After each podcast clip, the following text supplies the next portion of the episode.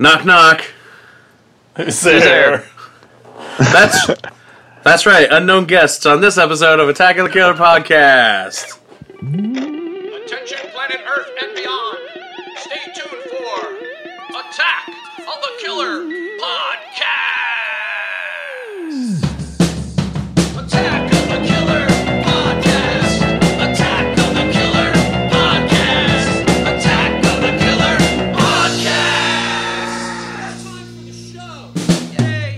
Hey, what's up, bitches? Insane Mike here with another invasive episode of Attack of the Killer podcast. This is episode 170 called Unknown Guests.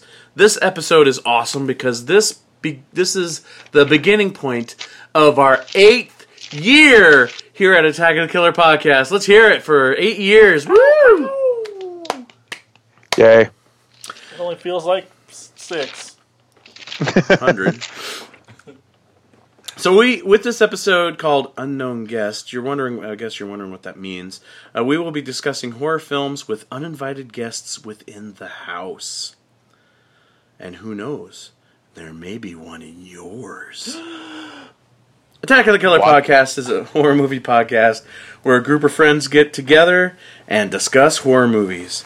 And do we have some movies to talk to you about tonight?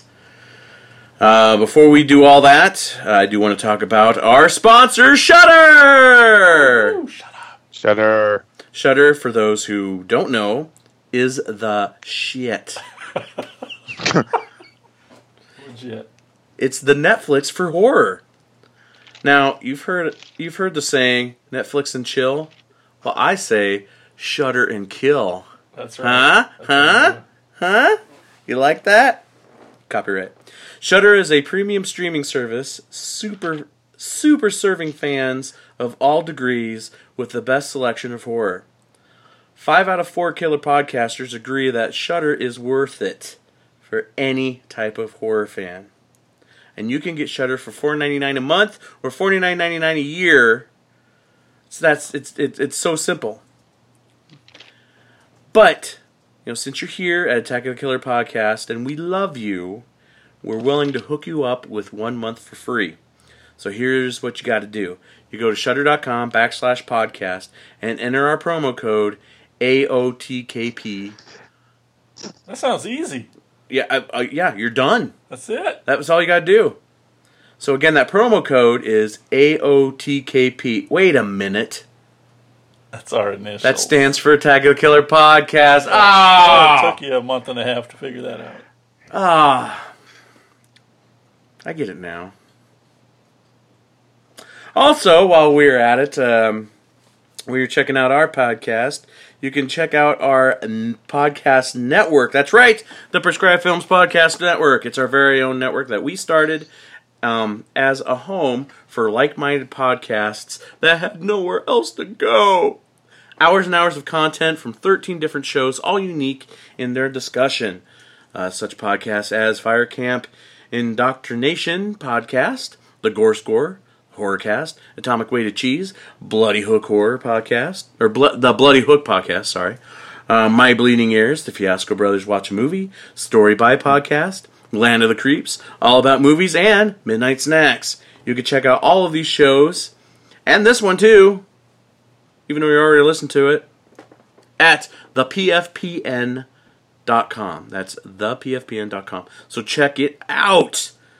Now the network wouldn't even have been possible if it wasn't for you guys, the Patreon supporters out there. And you're like, wait a minute, I'm not a Patreon supporter. Well, you too can support the show.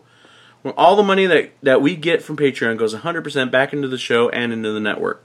So your support will not go unrewarded. We have created tons and tons and tons and tons of bonus material just for you guys who support us through Patreon. Such great stuff as bonus episodes, special YouTube videos, Insane Mike's one minute top 10 lists, and so much more. So just go to patreon.com backslash AOTKP, that stands for Attack Killer Podcast. Check out the levels and become a supporter today. That's patreon.com backslash AOTKP. Now we should get on with the show. So let me introduce you to the Attack of the Killer podcast realtor team. Where our motto is every where every home has an inbred child living in the walls. First off, his saying is a man's home is his castle, in a manner of speaking. Tad Good, everybody. Hey guys. As a real estate agent, he has lots to be thankful for. Andy Wassam. All the puns. Nice. Yes. Thank you. Hello. And lastly, he sold he sold a house that already had a sprinkler system that won't turn off. He says it's a source of constant irrigation. Jason Bollinger. Oh my gosh. Wow. So bad. Hey, what's up, party people? Thanks for listening. You are welcome. Are we? I don't know. That's what happens when you're writing stuff at two in the morning. Dude, you have two weeks. You can. I still waited to the last minute. wait. Booyah! All I'm right. sort of disappointed. I'm disappointed that you didn't turn this into like a home improvement intro and, you know, do some grunts and Tim Allen impressions. But So, now we're gonna have to do a second part to this. So I can keep that. That guy sucks. Genius. Oh well, since since Tad has way better ideas about how to run this podcast than I do, I'm gonna turn it over to him. all right, we're gonna kick off the episode with everyone's favorite segment, what we watched.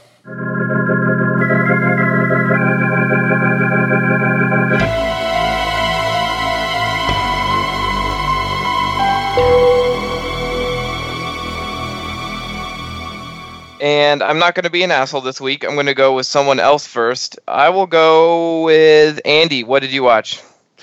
Oh, cool. Um, well, it gonna seem like I watched very little, but I did. The reason what took up the majority of my time, I did uh, binge on Daredevil season three. Me so I got that. I got that out of the way. I, I I just always liked the show. So and Yeah. it's and it's been a long wait, you know, in between the seasons. So Yeah, it's weird that that one had the longest span because, like, the Luke Cage season one, season two, and the Iron Fist season one, season two seemed like they happened back to back, but it took like forever before the season three for Daredevil. But what- yeah, what- and now Yeah, what'd you think overall, though? Um, I, mm, I, it had good points and bad points. I, I thought, but, uh, I knew who Bullseye was from the get go, just by his his accuracy. I knew who was going to be end up being Bullseye You know. Spoilers. from the get go. Uh, yeah, sorry. Well, see, and I, and I wasn't sure because they never caught up. they never call him Bullseye. I was I'm been meaning to Google the um, character's name to see if that is is Bullseye's real name in the comics because I never knew. So, but I assumed it was just based on him throwing shit and hitting Yeah. people. Yeah, I mean, this guy could, you know, he could bank, you know, he could, the guy can ricochet bullets. I'm just like, okay, this is this is one of the the, the guys, and plus I could tell uh, in some flashbacks the uh, he was wearing a ball cap, and it was literally the bullseye insignia when he was a kid. Oh man, I I must have that must have been one of the episodes I fell asleep during. Yeah, I was, I I tend to watch things pretty intently. I I, I, I tend to look for stuff, you know, what whatever stands out because that's how these that's how these shows kind of tend to work. They they drop s- very subtle hints until they just flat out tell you. Yeah. Um, what else I watched? I used I took uh, I, I don't know what some lo- lost for words here. I I used my uh, Shudder account and I watched a movie called "Let Me Make You a Martyr," Oh, how was which that? uh, it was it was interesting. Um, That's it's, that's the one that's got Marilyn. Manson in it, right? yeah, and he, and he plays a he plays a hitman, and he's got like these really uh, he's got like these very eighties uh, like uh, pedophile you know glasses that he wears, which which uh, makes him even creepier. Uh, it, it was different. I mean, it just involves a uh, two siblings who were raised as orphans by this uh, local drug lord, and they're just they're completely sick of this guy, because they just had a completely horrible childhood, and they're trying to get away from him. And I'll I'll I'll leave it at that. Um, it was it was it was okay. I mean, it, it had a twist at the end that I couldn't really really predict. I just I just didn't. Things just seemed really odd the way that the story was being told. I'll just I'll leave it with leave it at that. It's not uh, it's not this not to say that it was bad, but it was it was just different. Um, I also watched a documentary called The Imposter, which is so damn unbelievable. It's actually believable. Does that make sense? I don't know. It doesn't, and it yet it does. Oh my gosh. yeah. Have uh, Have you seen it though? Uh, what's it about? Because I mean, I don't know. I might have. Well, He falls um, asleep it- through all of them, so he doesn't really know if he was there. I just I just watch a lot of docs and Yeah, I'm, I'm a huge documentary fan. Uh, basically, it involves this uh, kid in. He's from San Antonio, and he goes missing around 1994. And these these this family that's desperate to find him, um, they they look for three and a half years. And in 1997, a call comes in from uh, Linares, Spain, I believe, is where it was from. And this kid is claiming to uh, be this missing boy from San Antonio. And he's got this very elaborate story. Um, but it turns out this kid, this guy, he's actually, he's not even, because the kid disappeared when I think he was like uh, 12 and by this time he'd be 15 years old and this guy is very this guy is you know he's got a very deep french accent he looks nothing like this ca- like this boy but he does everything that he can to make himself look like this missing boy and he studies him and he eventually convinces this family in texas even with the wrong eye color that he's their son and Fuck. he yeah he lives with them for like four months until they start you know this fbi starts you know. And he comes up with this elaborate story that he was kidnapped into a sex ring and they put this solution in his eyes to change his eye colors. I mean this kid that got kidnapped was kind of like a rowdy texas kid. I mean at 12 years old he had a couple of small tattoos on his hands. I mean he even got the tat this frenchman even got these tattoos to match this on his hands and it turns out this guy was like obviously like one of the biggest con men. I mean, he had like you know at least 20 aliases and he kept pretending to be these kids you know because he had like this really terrible uh, upbringing uh, there's there's also there's a few twists to this but uh, he eventually went to prison and all this other jazz and then now he's married and has three kids of his own, which I don't think he's even remotely close to even being entitled to having children from a moral standpoint for what he did to these, you know, these these people. But then again, I think these people wanted their son back so terribly bad that they were willing to believe anything that was, you know, handed to them. Hmm. So I mean, I, I checked that out on my Shout Factory channel. I think you can pro you could probably possibly get it someplace else as well. That's Uh, on the Shout Factory channel. I'll, I'll have to check it out because I have not seen that. Yeah. And the last one that I watched that uh, was it's probably my my favorite movie as of right out as of right now was Mandy with uh, Nicolas Cage. That's even though that I take even though I know this movie takes place like in the early 80s like you know on earth it feels like it feels like yes it's on earth but it should be like in a parallel universe because it just seems like it's got the way that it's shot and the way that it's uh, presented it's got such like this dark visceral beauty to it it's like one of the prettiest horror films i've ever seen in my life but it's also so batshit crazy in terms of of what's going on. Uh, it's a great revenge flick, and I think Nicolas Cage. He only has like one very Nicolas Cage moment in it, but other than that, he's like really, he's really really good in it. And uh, like I said, I mean, it's just it's so. I mean, Guillermo del Toro. It looked like he could have done this. uh, I, I can't remember the director's name that did this, but uh, he he did a a hell of a job, and it's it's bloody, it's it's nasty, and I love the fact that Bill Duke is in it, who is who is the uh, the black gentleman in uh, uh, Predator, and he's got like this army jacket on. I'm just thinking, you know what? If this is if Mac would have just said, "Okay, the hell with this. I'm going to get to the chopper." And he would have turned out like his char- he, he would have turned out like this character in this movie, like this recluse living in um like in this trailer just out in the middle of nowhere that has like this arsenal of weapons with batshit crazy Nicolas Cage. All in all, I'm gonna have to sit down and watch it again because it was it's just it's it's such an awesome awesome movie, and I highly recommend uh, I highly recommend The Imposter and Mandy if you guys get a chance to sit down and watch them. And, lucky for you, it is coming to Shudder, who's a sponsor of this podcast. that is true. So good.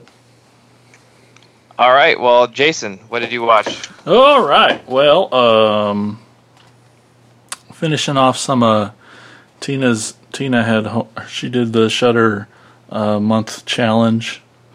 Uh, Shudder put out a calendar of 31 films to watch, and she did it.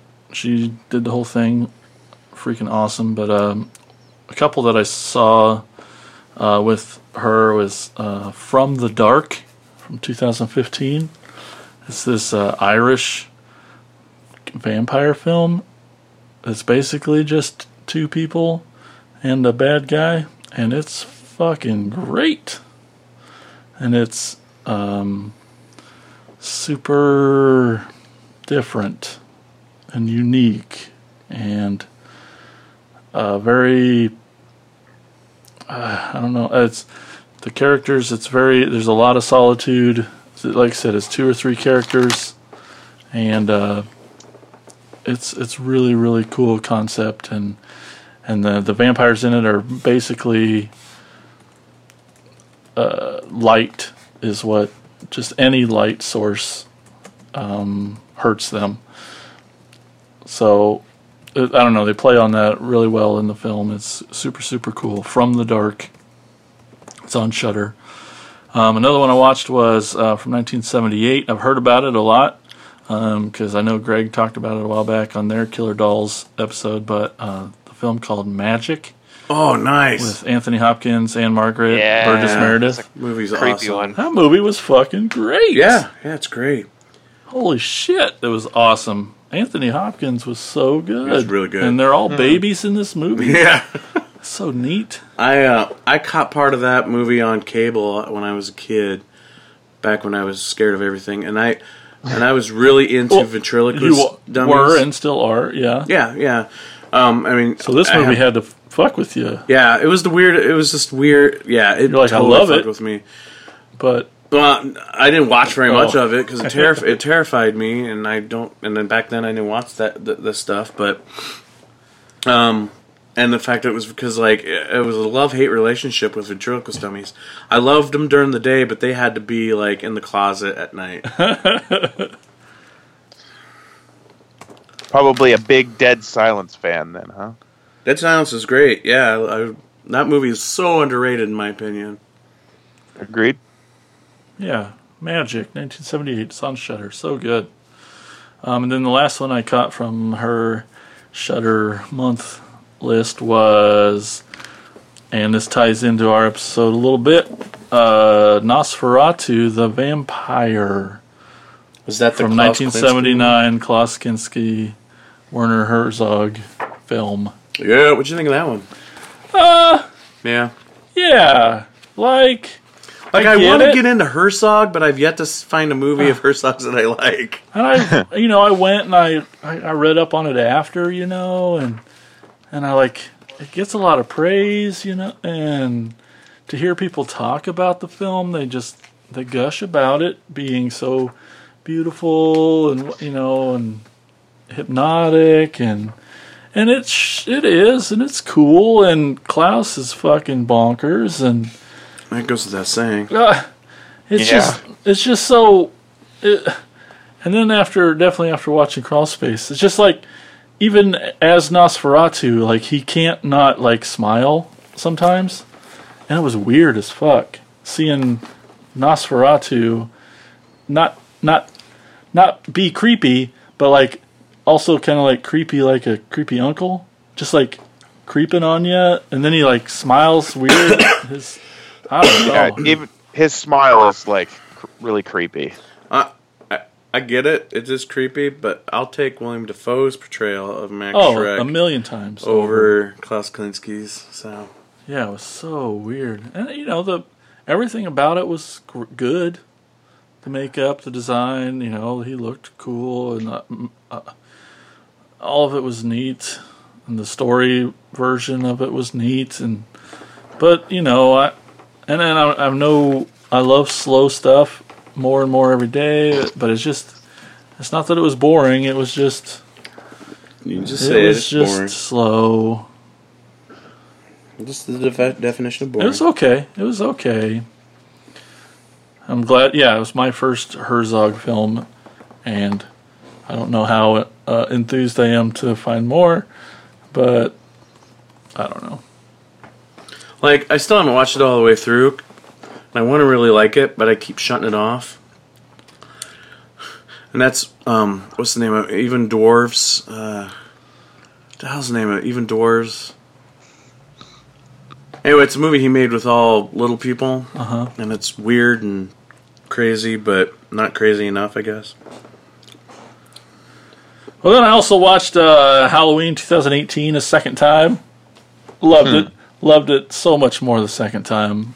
Just what I thought, you know, like you go into the first time, you're just so amped up, you're just too much excitement to really catch it all, let it sink in right. You're just, I don't know. Second time was a million times better for me. Um, definitely, definitely get, went back up the roller coaster to liking it a lot. Uh, I watched Jigsaw from 2017. Um, I liked it. I mean, I've, I'm a fan of the series, and I don't hate on the later ones as much as some. It's okay, um, but I thought I thought this one was pretty solid. I liked it a lot.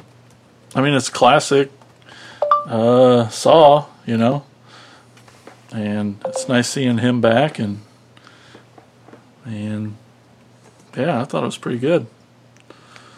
Um, and then last night, fam, it's not horror, but I'm just so pumped up. Fam and I went and saw Bohemian Rhapsody. And God dang, it was so fucking good. Damn it! It was I, so, ge- I keep hearing really good stuff about it. gosh dang it, man. Like I, I, well, I'm a musician, so the all the concert f- scenes in that are like, they pump you up so much. Like the between the, I mean, and, and the theater had it fucking cranked, so it just felt like just the way it was mixed, and oh, it sounded like you're in concert, and then and all the concert uh, scenes were very like just um, glorious. They're just just showing the best things about Queen, just seeing them triumph in all the ways that they did, and God, it was just so oh, pumped me up so good. And then just the story is so sad, and we didn't cry a lot. I'm just kidding, we cried a lot, and it was really really good. And then uh, uh, the night before that, Tina and I went on a little date night and went up to Des Moines and saw the new Suspiria. Oh, cool. Man, it was so good. Cause like, what my favorite, my well, the movie's awesome, but um, my favorite part was like halfway through. I hope she doesn't get mad at me for saying this, but she leans over to me and she's like, "I don't think I'm smart enough for this movie." Cause it's, it's, I I'm, I I like the I like the original. And Maybe it's been a little while uh, since I've seen it, but watching this one, I was like, "Have I even fucking seen the original?" Like, holy crap! Like it's, I think it's you know where like a band when they do covers, you you kind of either do it exactly the same or make it your own. You know, if you just kind of do it the you know like you you want them to make it their own. Like this seemed like he took the idea and fucking ran with it. It, it seems like I don't know. To me, it felt like a wonderful new interpretation. Well, it's like to me, it was very much um, like Carpenter's The Thing. It's like yeah. Yeah. they're they're sort of based on the same idea, but there's really Oh. other than the, than the name and a, and a general idea. They are nothing alike. They yeah, you know, it's almost like he he the the you know the director saw the original and was like made sure not to at all step on Argento's version yeah, as far as especially I mean tone it's it's Oh the gosh. opposite as far as there's not one color gel used you know and it's, it's- so different. yeah Yes, I mean, so uh, but while I'm watching it, I'm like, it made me think if I even saw Argentos before. I'm like, oh my god, what is happening? This is so, and it's so out there for most of it. Um, just trying to figure out what the fuck is going on. I just knew, like, as soon as the credits rolled, I knew, I like, in my head, I just was waiting for her to turn to me and say, "What the fuck did you just make me watch?" but she didn't and like uh i she's way smarter than me so she helped me figure out what the hell happened in the movie but um i don't know i liked it a lot it was pretty kick-ass and pretty fucked up and um big fan definitely should go see it when it comes around you like it Ted? yeah I really enjoyed it I I've went up Saturday to Iowa City and saw it uh, we were up hanging some posters for an event at the Capitol this weekend and we I wasn't even thinking it was like the exact same time that the Iowa Hawkeyes were playing so we were about the only people in the Oh, theater watching yeah. it which is great um Heck But yeah. the, the same sort of similar thing happened to us where we got to the theater and Nikki's like, "So what are we seeing?" And I was like, "Oh, the new Suspiria." She's like, "Have I seen the original Suspiria?" I'm like, "No." awesome. She's like, If you have to You know- ask, you have not seen the original. Yeah, Suspiria. well, she was like, you know, I've I've seen it plenty of times, but I've I've sort of when this one was announced, sort of avoided Yeah. letting her see it just because I'm like, I don't even want her to go in with any kind of preconceived notion if she and she hadn't seen a trailer, she hadn't she had no idea at all. And I was like, you know, as we're going to theater, I'm like, by the way, this is like a three-hour art house film. She's like, okay, cool, you know, and they have those nice little comfy chairs at Yeah. FilmScene, so it was. They have nice craft beers. It was like a nice, perfect after Saturday afternoon. So uh, I wasn't worried about it at all. I knew she would she would dig it, and she did. So Now, you guys, let, let me ask you this. I don't know if you know about it or not, but do you think that they will be making the the whole Mother's trilogy? I don't think so. No, You- Yeah. They won't be ma- no Inferno or no Mother of Tears. no. I think this is like a one-off. This director just did "Call Me by Your Name" last year, so I think he's hmm. just on like a tour of doing like very. I don't think he would stick to doing. This isn't like a. I don't know, this is not a- yeah Yeah, this isn't like a Hollywood. Like he's not gonna. I don't know. It just I don't see it as no him coming back. Obviously, there was a lot of love and a lot, pretty, you know, oh yeah good budget and everything put into this. But I think, you know, I, I'd be surprised if this isn't doesn't get several nominations and uh, he'll move on to something even bigger. You know, yep I don't think this is a start of a franchise or, or a start of. Uh, I don't think there'll be more after it. I think it's it's from what I'm reading, some of it seems like the reviews are coming in like um, Mother, where people are loving it and calling it like an art house masterpiece, and other people are like, "This is three hour pretentious garbage," you know. But it's a love it or hate it thing, so yeah It's really three hours. it's like two two and a forty half maybe. yeah yeah. Wow. it's so good though Oh my god. what uh, oh my god. I could watch two movies in that time. it's good Yeah, if it's it's uh I don't know, it's it's a wild ride, Yeah. very uh tense, very batshit. I love it. You'll you'll love it, Mike. I think there's some crazy shit in there where you're gonna be like, I can't believe this director who did Call Me by Your Name is doing this as a it's and it's yeah, unbelievable follow-up it- yeah. it's the biggest left turn you could ever possibly make That does sound intriguing. yeah anyway that's what i watched Well, Bob Clark did Black Christmas, and he Yep. also did Baby Geniuses. So yeah, yeah, but on co- completely different, opposite ends of his uh, positions in his career. and he did Porky's. So I mean, he, the guy was kind of like a jack of all trades. Well, he did Black wasn't- Christmas and a Christmas Story, so Yeah, Yeah, you know. I love Bob Clark. he was he was awesome. Well, Mike, what did you watch? Okay, um, I, I too watched Daredevil season three. I wasn't going to bring it up, but since Andy did, I, I kind of want to um, put in my two cents. I, I thought it was I thought it was really good. I don't think it was strong as the first two seasons. Um, Agreed. I think the saving grace for me in this season, and like he kind of he's amazing in the other in the uh, in the first season as well, but but he's completely steals the show in season three and kept me watching it, and that's um that's uh Kingpin. Vincent D'Onofrio as Kingpin. I love his performance as Kingpin. I love his look as Kingpin.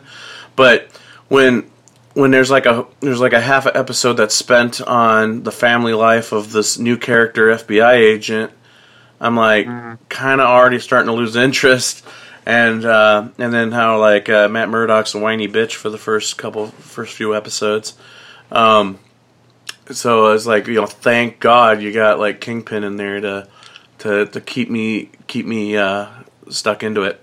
But on the other, uh, so like I, I feel like there's not it's not a, as strong as the other two seasons. Not enough superhero ness in there for me, um, superhero action for me. But yeah, at the same time, I could also just straight watch a a, a complete um, lawyer drama with uh, with with Froggy and Matt Murdock doing lawyer work. So um, that would be enough for me. Like the the the whole Froggy subplot throughout the season also really um, piqued my interest a lot too. So, um, but I- I'm a sucker for all the the Marvel Netflix series. Yeah, I thought the uh, I thought more insight into Karen Page's character was kind of neat too. I, I, I liked it. Anyway. Well, and a long time coming because we've been hinted at it now for two other seasons that there's obviously something in her past that you know Yeah. put her where she was at. But yeah, yeah, and we finally get that. So, so yeah, I mean, it, yeah, it's good, but uh, I don't know. It was hard to top the second season. The second season with The se- Punisher was freaking amazing. Oh my God! Yeah, I, I was lo- I was waiting for him to come out in this season to kind of maybe help out a little bit, yeah, I, I was kind of hoping like there would be a cameo from one of these other characters anyway. or or Stick or anybody. But Yeah. never got it. And then, but as far as movies that I watched, uh, I only really had a chance to watch one, and I mean, I, I'm calling it right now. I, I'm pretty sure there's a lot of people that that you know do that head scratch of like, is it a horror movie? Is it a horror movie? I'm straight up saying no, it's not. But I have a friend who saw this particular movie, and she talked me into watching it because she needed somebody to talk to about this movie. She couldn't get it out of her head until she talked to somebody about it. And I watched, you know, you guys are going to love this, you little A24 fans. Oh yeah. know I watched The Lobster. Oh yeah, it's not a. uh, don't think it's a horror movie. No. it's more of a. It's a comedy to me. It's a sci sci-fi comedy. It's I would say. it is um it's Napoleon Dynamite and Greasy Strangler uh but monotone because every every character in this movie is so freaking socially uh, socially socially awkward it's amazing it's a, uh, it's a, it's it, I, I love it and like I ge- I generally by and large hate Colin Farrell I don't like anything that he's in. I, I I'm not a fan of him as an act. He was amazing in this. he was awesome. So that says a lot. The movie's too fucking long. I'm gonna say. I'm just gonna tell you that right now. It's like a little over two hours, and for the content that's in the movie, it's too damn long. Trim about twenty Oh. minutes, half an hour. Dude, it's just a lot of just like let's just linger on shit, including the ending. I freaking hated the ending. Yeah, the ending's a bit of a bummer. Well, I mean, But- I, I, I like I get like you know art house films and stuff like that, but you know, like you know, um, you know, there's still there's still this thing in in cinema called a climax, and that kind of you know kind of needs to be there. So, um, but but there's but the whole concept was so freaking weird enough that it it kept me interested the whole time. Um, yeah, it's just I don't even know. I don't even know how to describe it. It's just it's such a bizarre world that they created that you live in this dystopian future where you have to be in a relationship, you have to be in a couple, or you get shipped out of the city and you get sent to this hotel where you have 45 days to find a to find a mate or you get turned into an animal. And it's it's freaking weird. I mean the the the metaphor was not lost on me whatsoever though. I mean, at least how I interpreted it. But uh yeah, it's it's it's freaking crazy crazy. It's a good time though.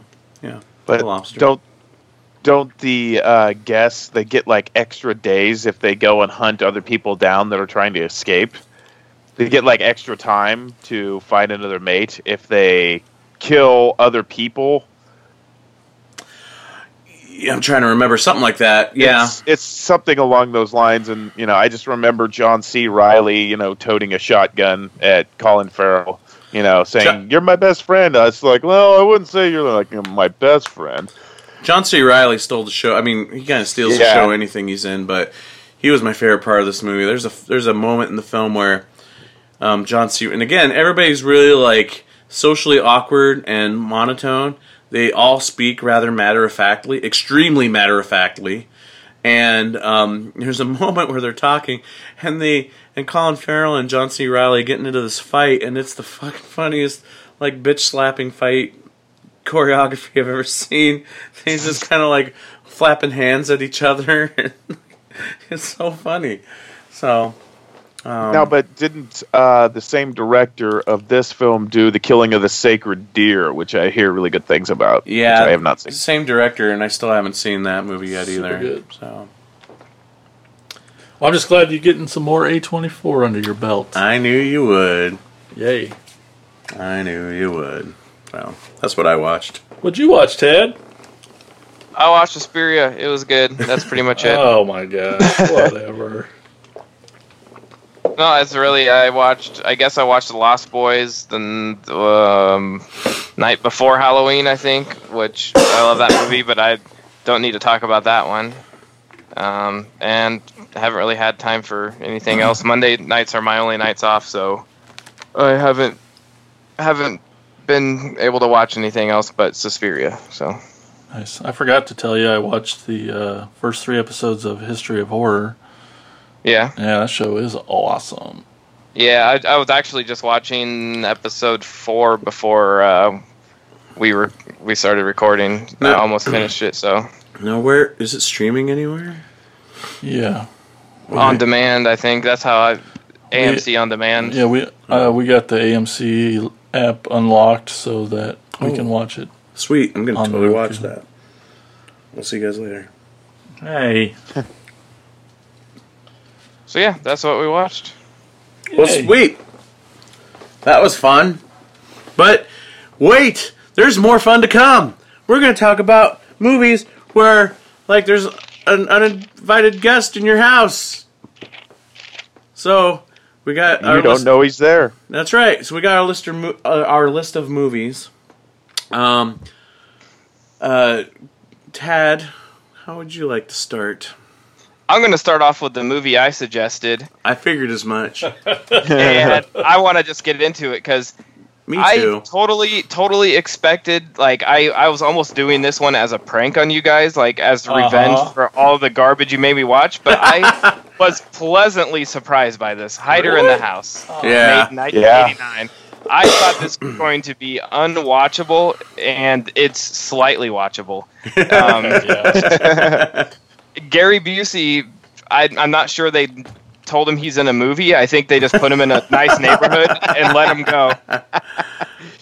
Uh, the the story's pretty simple. This um, Gary Busey's a, a himself, um, and he's a, a really creepy older man that uh, was apparently abused as a child. He's sort of uh, seeing some counseling, but he is hiding in the attic of a normal family, and he sort of wa- I mean, he watches them all the time, listens to them all the time. He starts off sort of I guess sort of innocently and as the movie builds it gets creepier and creepier as he um, kill or he, I mean he, he kills an exterminator he he just he he's starts it starts to getting weirder and weirder but he's living the, the female of the house is Mimi Rogers he starts falling for her has a thing for her ends up yeah ends up uh, you know he, he has this little plot. He puts it together to get her husband,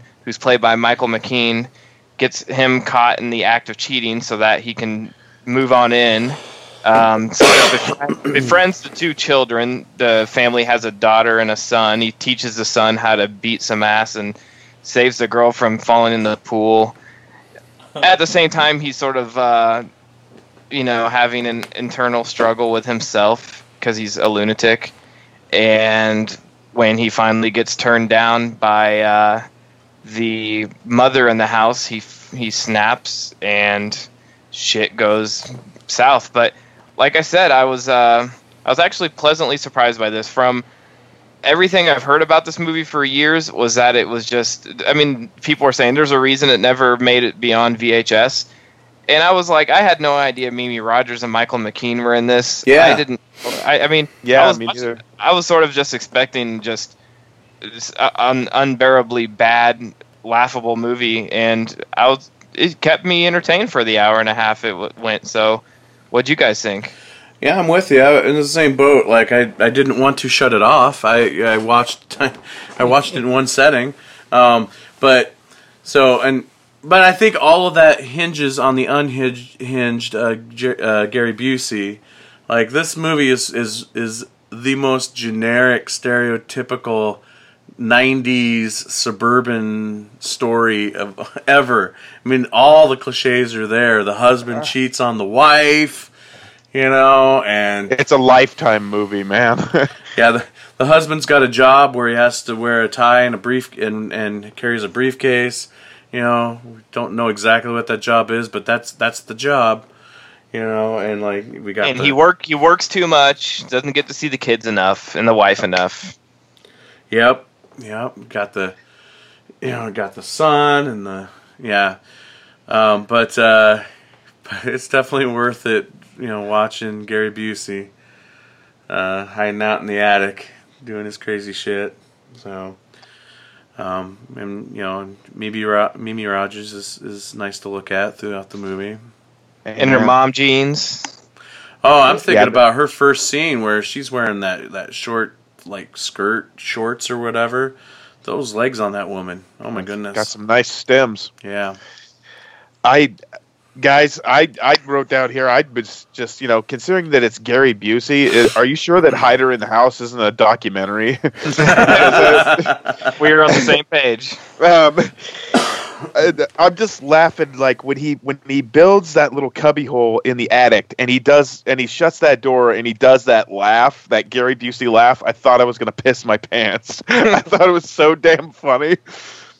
I mean, just the the little idiosyncrasies that he does in this in this film that just makes him look crazy. Like he when he's when he's at that restaurant and he's got the butter knife and he's like spinning the butter knife into his cheek. I'm like, who, who does that shit? um, he's he's he's and I'm pretty sure that he eats this way like when he's at home. I mean, just like he he just the director said, just be yourself, and he's he's eating like pink snowballs and beans with a fucking Rambo knife. Like, are you fucking kidding me? My my, Um, my favorite little um, Gary Busey subtle moment was, uh, well, oh, uh, subtle for Gary Busey, I guess. But uh, you know, there's that scene. There's that scene where he uh, is trying to get the dog to go away, and he like sprays the dog in the face with whatever aerosol can it was.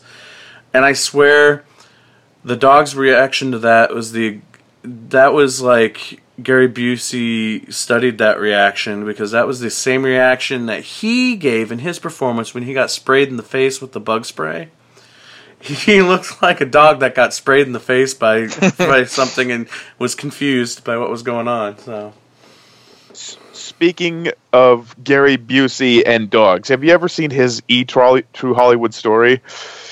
no, I have not. when he would well this the I'll, I'll keep it short but i mean basically um he was in the depths of like a very bad coke binge like in the 1980s What? in the early in the early 80s yeah he was like really coked up. And he spilled the cocaine and he admits to this on camera he spills cocaine but most of it landed on his dog and he was so, he wanted to get high so bad he picked up the dog and did blow off the side of a dog. I mean come on man. Who who does who, who does that? Only but Gary Busey. I mean when you when you do it off a hooker's ass you're a rock star but when you do it off a cocker spaniel you got a drug problem. When you do it off a cocker spaniel, you're Gary Busey. yes, exactly. Uh, but man, I've got like mounts of notes. But I mean, it, here's another thing of craziness. Uh, the the neighbor, Bruce Glover. Oh man, he was cre- he was creepier than Gary Busey. Exactly, and The he's short Crispin shorts. Glo- he's Crispin Glover's dad. That's Oh, not at all surprising. Right, that is his. dad. I was like, uh, It looks like him. uh, yeah, I don't know how I And- didn't make the connection at the time. Damn. and he and to, and to tie this all in, um, uh, he's also the electrocuted guy in the movie Popcorn.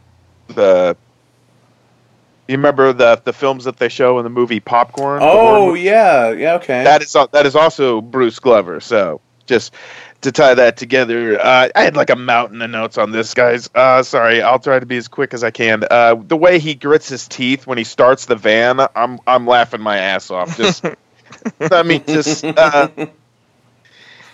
Oh man, uh, the scene that made me f- f- uncomfortable was like the first time he comes in the house and he's he's fucking with the bowls on the mantle and he starts spinning like the big bowl. There's absolutely no reason. Oh, right? What what the, what the fuck are you doing? You're gonna break it. I'm like Yeah. I'm like that was like the most off. tense moment for the movie for me. I'm like don't what, what stop. Just stop touching things. Stop fidgeting, you fucking lunatic.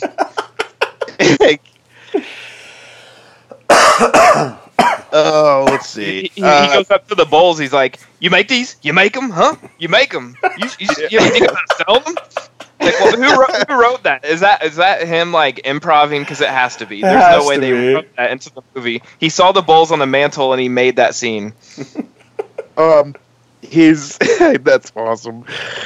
Uh, is the, the, some of the stuff like when they I, I felt like terrible when uh, they found Rudolph uh, the dog in the garden when you know Yeah. She she clips his jaw with that trowel in his mouth. Oh man, it's just, I just felt awful. Um,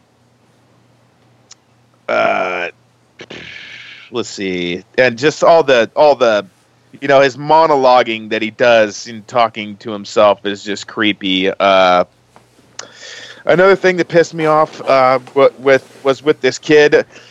I mean, you. I repeat, you do not set fire to a Rowdy Piper or Roddy Piper LJN figure, regardless of how pissed, pissed at your dad you are. You do not set foot to a warlord LJN figure from 1989. He literally burnt two hundred dollars right there. Oh so, man. so, fuck that kid. So there's the budget Um, of the movie. Got it. Uh, yeah. Um, but okay. In in closing, so I'm I'm I'm getting to my psychological point of my what I usually go into, and then I'll shut up and let other people talk. Um, I think the film shows that even rich people have really shitty problems, you know, and Busey at first seems like you know he resent he he he represents the yearning of that perfect American family, which he didn't have anything remotely close to. You know, he wants like this Norman Rockwell painting, but uh, and basically the yearning for that is him. You know, that yearning makes him spiral out of control. every every every family, no matter how they portray themselves or how the public views them, has problems, even major ones. So, I mean, how much you love one another depends on uh, if the family survives or not, even if the even if uh, divorce is in the cards. So, I love Michael McKean, but man, he was a douche in this movie. yeah. And he was freaking worthless. Even in the big climactic, you know, fight at the end, he he should have just listened to his wife and left the house with the son to get help. But no, he's got to be Mr. Tough Guy and ends up getting his ass handed to him. I mean, the creepy neighbor was more of the hero than than freaking Michael McKean. Michael McKean's character is a douchebag. That's totally worthless pile of shit. Um, another great uh, uh, Busey performance uh, that just I just remember too, and in the beginning of the towards the beginning of the film when he's when he's in that bar or whatever, and he's standing next to that guy with the cigarette. The guy just kind of like almost hits him in the arm with the cigarette. He just like does this like super crazy weird twitch thing. He's like, "Watch that thing." you know, I mean, it's there to represent the fact that he used to get burned with cigarettes when he was a child. You know, character. That's a little character development, a little bit of character trait right there. But but his idea of the performance of that is so freaking bonkers, batshit crazy. that it negates the whole thing. It's awesome. I did a little googling, and I believe this was filmed before his motorcycle accident. So, What? well, he he wrecked his motorcycle in '89. This was released in '89, so it had to have been, you know, Oh filmed God. before he he wrecked it. So this was him before a brain accident, like a brain injury. So he's Yeah. he was always fucked up then. That's crazy. Yeah. Plus, I I think in this movie they don't have a very good neighborhood watch. Uh, when Gary Busey is like pounding bolts into the side of a house at like three in the morning or whenever whenever he's doing it, and you just, I think somebody's gonna see this, you know, you know, very blonde man, you know, laughing maniacally as he's climbing up to an attic. So Gary's Gary Busey's clever plan to get you know the husband and wife separated because he finds out that that Michael McKean's cheating on Mimi Rogers, which you know you're a fucking idiot. You're married to Mimi Rogers. Um, man. it is to like call her saying that he works in her husband's office to meet him for lunch. She goes to the restaurant to meet him for lunch, where she gets a note saying, Meet me at this hotel. She gets to the hotel, and that's where Michael McKean's hooking up with some with some other lady, and that's where everything falls apart. At what point did Mimi Rogers stop to think, why did he leave a note for me just for me to show up show up and find him in bed with another woman? Why would my husband do that? That's pretty cold blooded shit. It's just at some point the the pieces of the puzzle had to have been conforming for her the logic of the events of that day. Like why would why would Michael McKean sell himself out in that moment? Anyway, Jason, you're quiet. Uh, you guys liked this one more than I did. I wished I watched it with you guys because, oh my gosh, this was some of the worst acting slash dialogue I've ever heard in my life, and it was not fun for me. Like I hated it. Well, I didn't hate it, but like it was terrible. Like it was not in any way good. So just Busey's out of his mind, and all the scenes with him just were so dumb and didn't. And, and, and Shine, I just love it. You know, it's just fantastic. And then while Mimi's there acting her ass off, you know, poor girl having to work opposite him. I just, I just couldn't get past the terrible, terrible dialogue and slash, like you said, probably improvised Busey scenes left and right, which were terrible. Well, the, the circus is in town. Oh, See, I think It's I so think bad. Rip Track. This is with RiffTrax gold right there. Abs- oh, I thought that when I was watching it. I'm like, this one should have been something else, not a movie I should watch seriously. Because it was bad. I couldn't stand Gary Busey at all. But at By least so way- bad. at least it was short. That helped. Yeah. That's something that I noticed with a few of these movies on this episode. They're freaking short. Love it.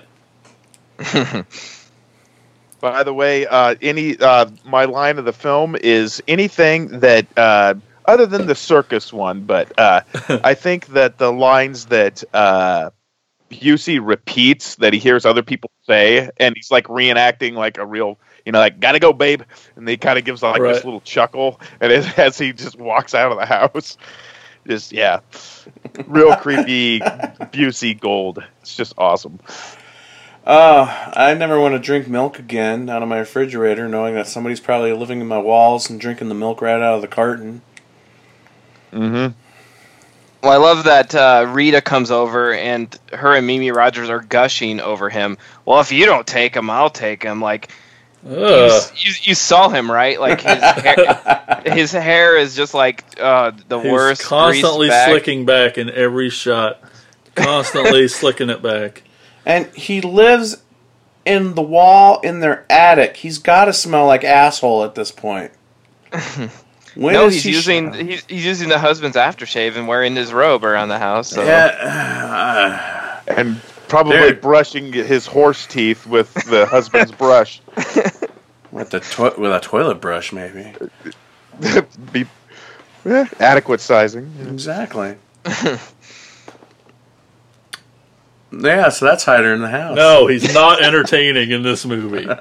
Oh, he You can- sucks. You can you can find this on Vimeo in uh, very nice quality for some reason. You can watch it for free on Vimeo. So if you're if you're um, not listening to Jason's review and want a good laugh, Don't check it out on there. How'd This Get Made did an episode on this, and it, That's probably really good. years ago, and yeah, I wanted to I wanted to re-listen to it, um, and I couldn't find it, so it sucks. Are they behind a paywall? I think so. Boo. Yeah. Yeah. Uh, anyway, so that's Hider in the house. What's next? Uh, Andy, what one should we talk about next? Um, well, I'd like to talk about a movie that I've seen at least three or four times, and I absolutely love it. I would love to talk about Housebound. Yeah, the best one. Go from worst to best. This is good. Now, I mentioned before that real quick, and then I'll let you describe the movie, Andy. But I mentioned before how like a lot of the movies had short running times. Like the majority of them are barely even feature length um, films. But I think like Housebound compensated that in their fucking running time because what was it like over two hours Hour long? forty-seven. Oh, I swear, Yeah. I, Oh, I swear, I thought it almost said like two. Yeah. Anyway, so what is Housebound about? Well, basically, um, Housebound is it's uh, it takes place uh, in New Zealand. It's a New Zealand film, and it's Oi. about this girl about this girl named uh, Kylie, and she gets in trouble with the law because she tries to uh, rip off. Uh, an ATM, which I can only assume is with with her boyfriend, and uh, which is the caper is hilarious is in and of itself. Oh yeah. Um, but she basically, you know, she's had run into in and out of the law, in and out of the law with you know drugs and stealing and all this and that. So she has to get sent back home to her childhood home, and uh, and she will have a uh, she sends to house arrest. And she has a monitoring uh, ankle device, so she can't really leave the property. So she's, in other words, like the movie says, housebound Oh, I get it. and um, right right from the get go, um, she's she starts to notice that things are really really weird in the house. Uh, just with with no, with noises and uh, other stuff. I mean, there's there's so much uh, stuff to list that that tells you that things are not quite right going on with this house. But the but the real kicker is uh, she turns on a radio and she hears her mother, you know, kind of talking to what I can only assume is like a paranormal like uh, investigator on the radio or just kind of telling a story over the radio about the the house's history. Says things haven't been right in this house, you know, for years. I mean, things will will disappear and then uh, you know they'll they'll turn up. I hear you know lots of you know you know things that go bump in the night, and then uh, Kylie uh, questions her mother. Her mother's name is Miriam, and she lives with the stepfather uh, named Graham. And she just goes, uh, "If I'm supposed to be, you know, rehabilitated, I can't live in here with some whack job that you know thinks that there's something crazy, you know, ghosts and stuff. You know, she thinks that's a crock of shit. But it turns out." Um, uh, she does a little bit more uh, investigating, and the house that they were living in since she was a little girl, uh, it turned it what it used to be a halfway house, and uh, there used to be a lot of uh, troubled troubled teens there, and there was actually a murder that took place there, uh, probably around I think 90, 96, I believe is what it said in the film, and there's there's so much more stuff in this film where she tends to investigate. She uh, with the guy that monitors her ankle monitor is brought in because she thinks that there's a ghost down in the cellar. This Kylie starts to believe, you know, and her mother starts snickering in this in this scene. She's like, you know, the scenes with her mother are just great. I think the mother actually steals the show in this movie because she's just hilarious. Yeah, I think I agree with that. Yeah. Uh, but it turns out, uh, should I should I give spoilers here? Yeah. Okay. Uh, it turns out uh, they they suspect the next door neighbor, who's a little bit of an eccentric guy. He's kind of like uh, he's kind of like a I would almost call a hoarder, you know. But he's he's weird. He's out there skinning possums and hanging their skin. I mean, he's just really creepy. Hillbilly, yeah. Yeah, and they suspect that his uh, dental plate might match the uh, the marks found on this girl that was murdered there, and that that they're investigating. So they think he might be the one that's you know kind of creeping around the house and all this and that. But uh, it leads he leads that they end up eventually talking to him, or he he just basically stumbles upon this uh, probation guy that monitors her ankling device, who also happens to be a paranormal investigator, which is hilarious too. Um, basically, he says, you know, uh, there was a uh, a kid that I took down, you know, took down around here that disappeared around the same time that this uh, girl was killed, and his name was Eugene. Uh, and basically, he could fix anything, but he never really left the house. And he was a little he was a little odd, and he eventually eventually ran away. So that they began they then begin to suspect this Eugene character might be might be living there because this other hillbilly is kind of off the hook now because they just they just don't suspect him anymore. Okay, and all the while this is happening, they have more. They have a psychologist, you know, coming in there talking to uh, Kylie every now and then, and he eventually gets injured when the lights go out. They basically this guy shoves like multiple prongs of this, I believe, uh, quilt rack into uh, this psychologist's anatomy. Eventually, Kylie does, you know, a little bit of uh, rummaging around, and uh, she ends up knocking a hole in this closet, and she starts crawling through there, and she finds this Eugene character, and he chases her, you know, throughout the house. And she's freaking the hell out, and she brings the cops there, and eventually they can't find Eugene. They can't find find him anywhere. So eventually she starts to try and investigate more and more about this girl that had been killed. And long story short, because this is very hard to tell because this movie has got so many twists and turns to, to recite. It turns out the psychologist that has been there trying to get Kylie out of the house was the one that actually murdered this girl all those years ago.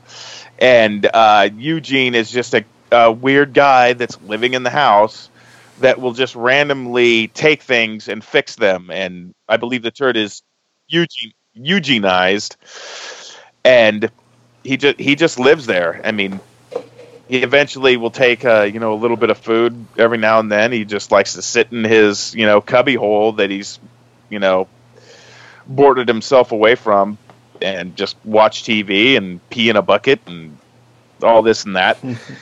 uh, but eventually they uh, end up uh, killing the psychologist and all is well. So the house was never actually haunted, even though they suspected it to be.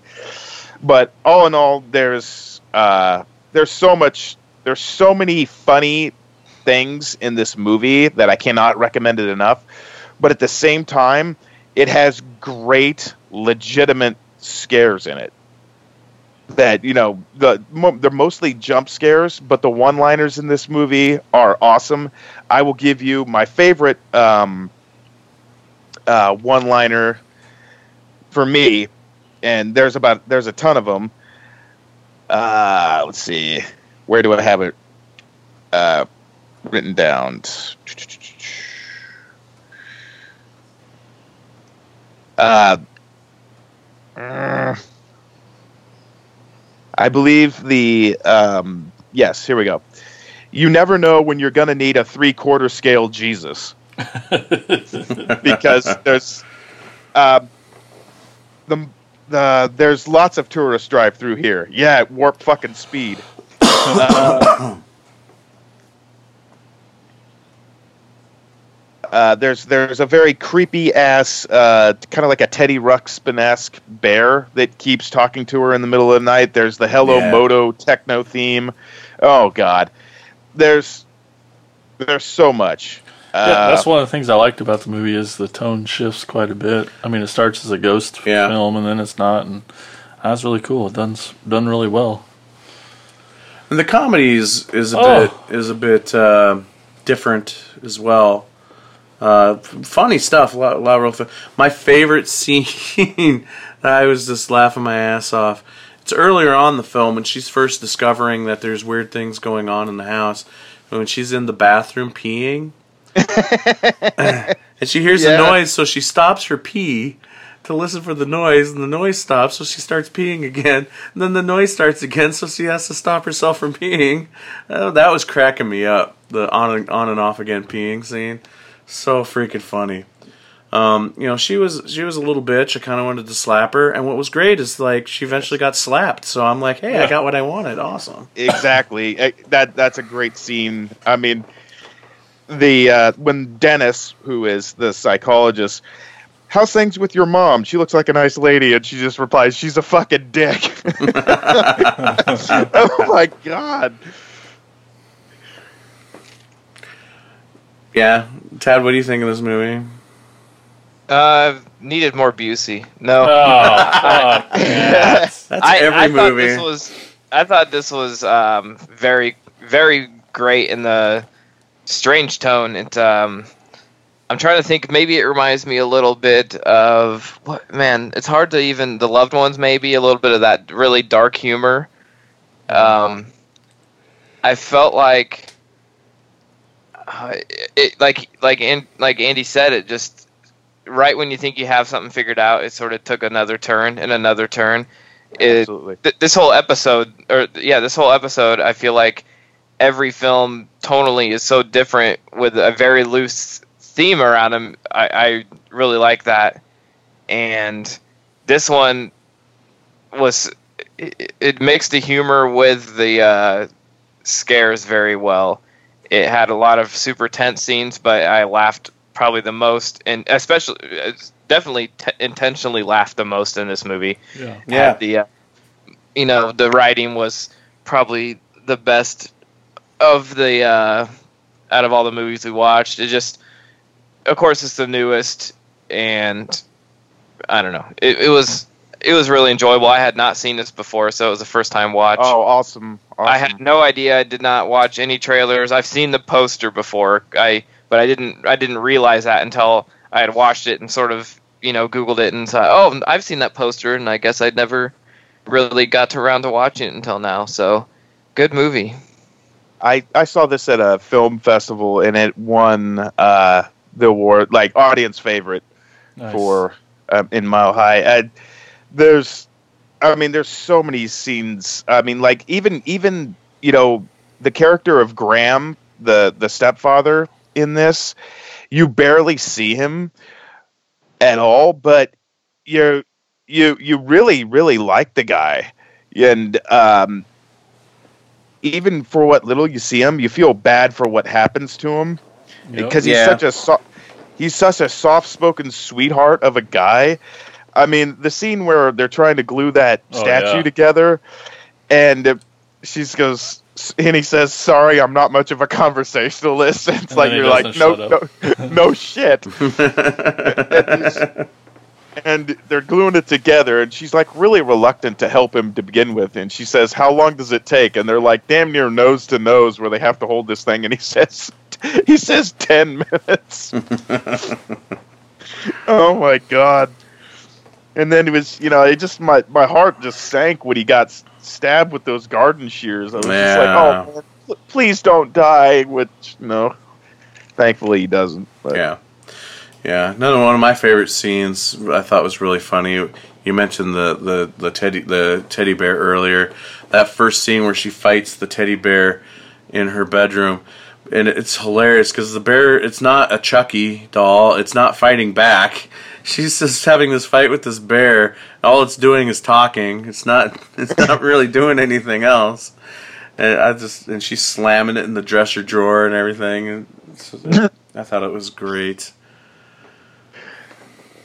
Jason, Yeah, for me, like the, uh, I mean, a lot of it. Maybe this is bad, but just the accent alone makes it so much funnier to me. I just love hearing that New Zealand accent. yeah, It makes it drier and wittier and just so funny to me. And I think Mom's my favorite character. She's so Oh, funny, such a sweetie, and so funny. Just- and her facial expressions are just gold. yep. They're hilarious. Uh, this may be the first movie to have a showdown with a cheese grater and a xylophone, which Right. is awesome. uh, the the when he's got the clothes basket on his head, and I love the fact that he takes the time to put safety goggles and earmuffs on before he tries to saw through the bathroom door. With that, so- he t- he took the time to put safety equipment on. Like, who the hell does that? Um, Oh man, when he's like, I, I know a good place to hide, and then he puts a blanket over himself and just stands there. Oh my god, I fucking laugh so hard. the the line that the the psychologist uses, he just goes, "Well, when, are women with you know multiple personalities, they also have more menstrual cycles." And the mom just goes, "Well, that explains a lot." You know what side I'm talking about? He's ba- well, the psychologist is talking to Kylie and saying, you know, just like how many times have you had your menstrual cycle? You know, you might have multiple personalities because they uh, Oh, tend oh, to yeah. have different. Each character has different cycles, you know. So it basically means she's constantly on her period, and the mom just goes, "Well, that explain that would explain a lot." Mom, yeah. Good movie. Good movie. Yeah, yeah. I, I, I couldn't recommend that more to anybody. That's it's it's it's probably one of my favorite, you know, newer movies within the past, you know, four years. Just the whole, uh, it mixes the comedy and horror genre just so well. It's they they hit it out of the park, in my opinion. I think it's great. For sure, absolutely. Now, Jason, what's the next movie we're going to talk about? well, I thought it'd be fun to talk about Bad Ronald. All right. What's Bad Ronald about? Well, it's a movie um, from 1974. a a perverted teenage boy who lives in the walls of a house finds the house sold to a family after his mother dies, and he falls for one of the new residents. And that and I read that before, and then uh, I saw. I think I might have watched the trailer. You know, so but then like that doesn't happen for at least half the movie. Yeah, it takes near- forever in a movie that is like an hour and 20 minutes long. Yeah, if that. Uh, I, I'll, I'm just gonna before you get into any more, Jason. I'm just gonna say right now, this is my least favorite of the movies. Really? Yeah. Oh, this one's so much better than Hider in the House. Well, Hider in the House has a No, it doesn't have any humorous qualities. Now I can see Well- that it does, but yeah, but Bad Ronald doesn't. It's just like oh, I like the kid. kid's okay, but like really nothing happens, and and it just takes forever. And like I was, I was excited because that scene where he kills the girl that causes him to go hiding in the walls in the first place. When when she falls backwards and hits that cement block, I'm like, oh shit, that looked good. Uh-huh. That looked really good. That like made me cringe. And then but and then just like just completely falls apart, and not even Dabney Coleman can save the movie at, from that at that point. For me. Yeah. She kind of yeah the the little girl kind of went out like Johnny did at uh, Night of the Living Dead. Yeah. yeah, but but it looked that effect of that little girl hitting that cement block looked better than the kick-ass um, 1990 Night of the Living Dead with Bill Moseley's dummy hitting the hitting the uh, cemetery at Tombstone. I I will I will say this, uh, Jason, before I let you continue. He Ronald asked the girl out on a date, and he wants to go to a double feature. Now, keep in mind this is 1974. Hopefully, he's either going to s- go see Black Christmas or the Texas Chainsaw Massacre. yeah. Yeah. But yeah, it's obviously a super low budget film.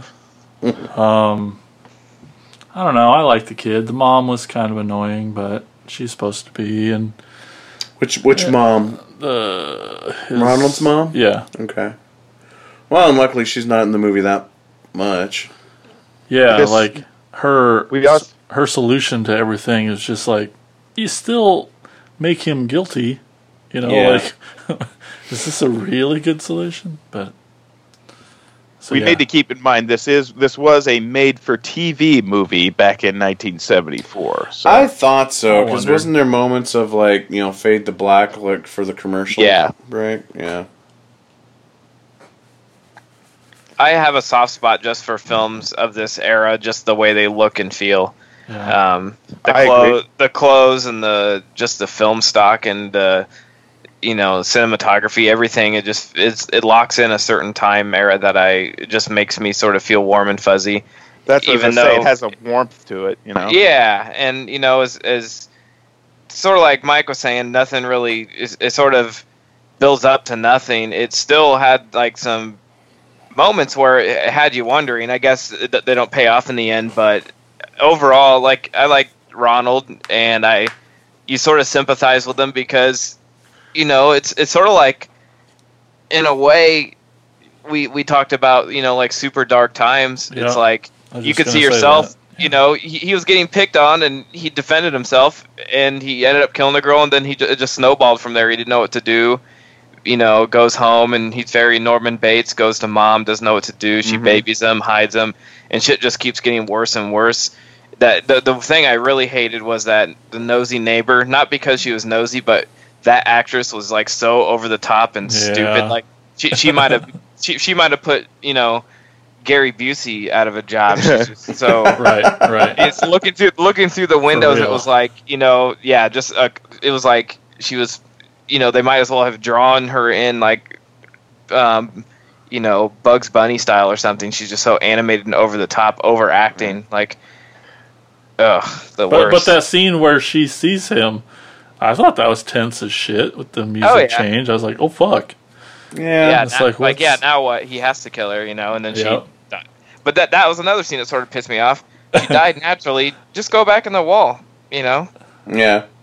You Yeah. didn't have to go all the way out there and risk it because I'm in sort of all these movies. You sort of freak out like whenever they leave their little hidey holes and they can get caught. That's always the big Um, to me, the most tense part is you know someone could walk in at any time, and you know he has to uh, get out and get food and do what he's got to do. But it's like, you know, when when she crashed and burned, I'm like, just go back in the wall. Someone will find her and think that she died of a heart attack. She shouldn't have been there anyways. But she has no, you know, no signs of being hit, no signs of anything. They would just find out she had a heart attack and died.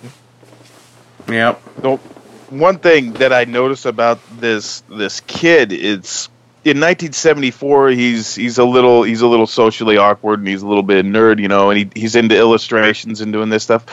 But now I think he him as a person would be, you know, maybe he's not going to be a jock or anything, but he'd be a lot more accepted now in terms of you know because it's not, it's almost cooler to be a nerd now with all the conventions and all you know because he's into illustrations. It's like he was like a victim of being born in the wrong time. Yeah, he'd be on Uh, this podcast now. exactly.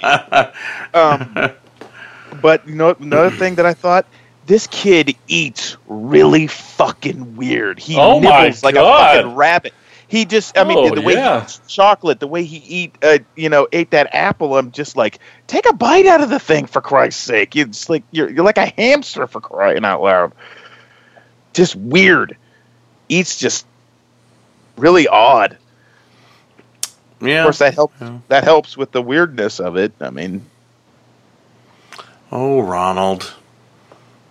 Atlanta. Just uh, don't. Did you find it odd that okay, Dabney Coleman, the dad that moved to the house family, he's talking to his wife. His wife is is, is in bed. Okay, first of all, who does sit ups before they go to bed? You know, he's doing like calisthenics in his pajamas, and he's drinking beer. he's like drinking beer, doing sit ups before he goes to bed this uh, that's got to be the oddest damn routine I've ever seen in my life. Yeah, all these all these movies tonight have like a moment where this isn't how human beings actually act. I've got I've got notes for that for the last movie we're going to talk about. Uh, Jason, you have anything else about Bad Uh, um, yeah, I, I, well, I was just gonna make uh, not make fun, but it's a pr- it's one of the worst posters I've ever seen in my life. Not a fan of the poster Yeah. art. At least the one that's on IMDb anyway. Yeah, I think that's what it was when I was Really? looking it up. But Yeah, that's bad. I don't know. Ronald. It's- I thought it was a much uh, sweeter, sweeter film. That was I don't know. You could get into, but there's nothing super wrong with it. But but other than it's a little anticlimactic and or it's not. I mean this. I mean the stakes are high, but it just doesn't. I don't know. Yeah. I Well- will. I will say this: uh, four women and one bathroom is actually scarier than the film's whole presence. That's that. That would be just if I was Dabney Coleman, I'd be like, I'm fucking leaving, dude. This is just, I'm gone. Yeah, that's that's that's the biggest mistake of the whole the whole thing moving into a house with one bathroom.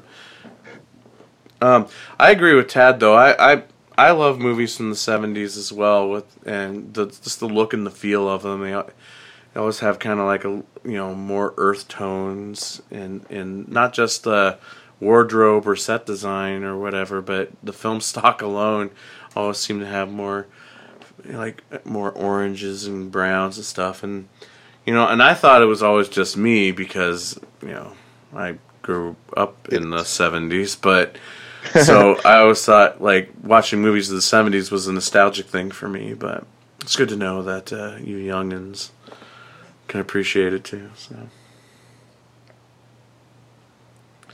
so is that it for bad ronald I think that's it. That's See- all I got. Yeah, I'm not See, sure where you can watch problem. it. There's like what? I'm not sure where you can watch it. It's a it is a hard film to find because I've heard of it before Uh-huh. and I always wanted to check it out and I've never been able to find it. So I got a DVD.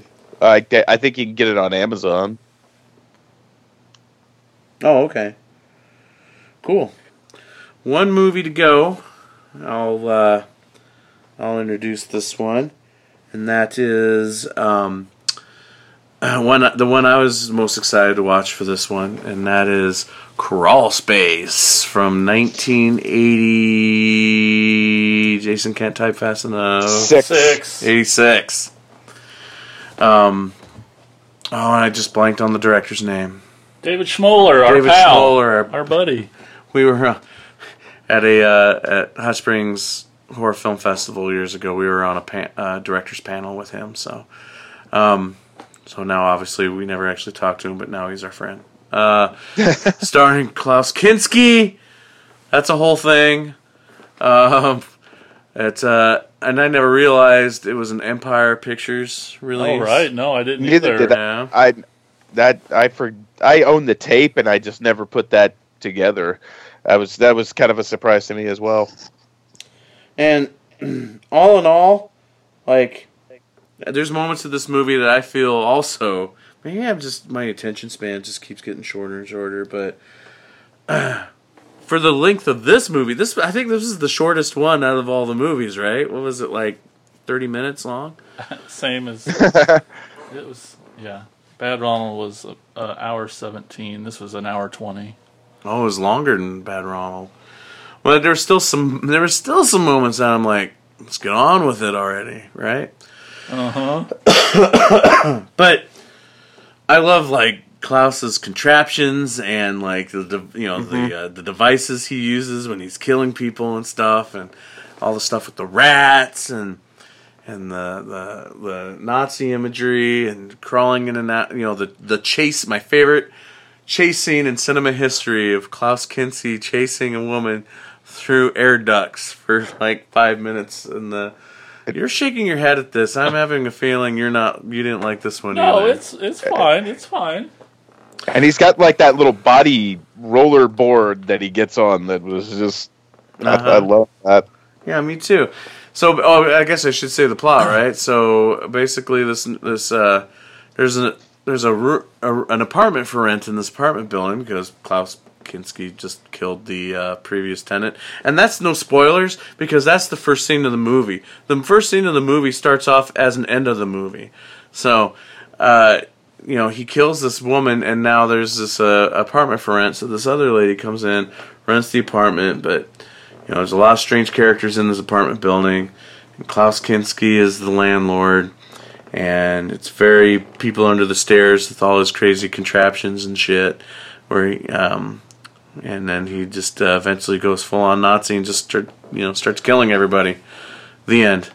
So, what did you what did you think of Crawl Space, Tad? Um, I, I had not heard, really heard of this one, and well, I remember seeing some images and stuff, but it was it was entertaining. Um, in the other way of the Busey one, where he's crazy, but it's not so funny, where he's just sort of like. I don't know. I, he makes me uncomfortable sometimes. Oh yeah, Um, yeah, that's Klaus Kinski right there. That's a perfect you- description. Yeah, and then you know you you start to read up a little bit about it, and I, I posted the little uh, nine minute short about this one. I don't know if any of you had seen We- it or we've watched seen it, before. Yeah, Yeah, we've seen it before because um, I, I don't think it, I have. It played. It played. I think at the very first Trauma Dance ever, Yep. and it was on their Best of Trauma Dance DVD Volume One, and that was my first experience with Crawl Space. Was this short film, and ever since that short film, which is basically the uh, a talking head documentary of the, d- the director bitching about working with Klaus Kinski, um, and ever since that short film, I really always wanted to see Crawl Space, just you know, because it just the premise sounded cool, and then just the fact that Klaus Kinski's batshit crazy on screen and off screen. So Yeah, the short is called "Please Kill Mr. Kinski," and it's basically, yeah, like you said, the director talking and telling stories about the making of the movie, which is sort of like um, the Disaster Artist, where it's almost as bizarre or more bizarre than the movie itself, Yeah. because at one point, a producer on the film, they're they're having such big struggles making the film. Suggests as a real solution is to actually murder him and collect the insurance and, and collect the insurance money because it would be easier and more profitable. Wow. And and so he has to talk them out of murdering him and so in a way the director feels like he saved Kinski's life and so for the rest of the movie filming it, he sort of has this chip on his shoulder, like he owes him something, even though Klaus does not even know that the plan there was a plan to murder him. Yep. Um, and I think I think that has a lot to do with the running time. I think they just eventually just gave up and stopped filming, and that's why it's such a short running time. Because there's moments in this movie it feels like we're missing things, we're missing information. But I I agree. There, it seemed like uh, toward towards the end, you know, when it's it's everything's kind of going nuts. Well, this I believe Lori is trying to get away from him.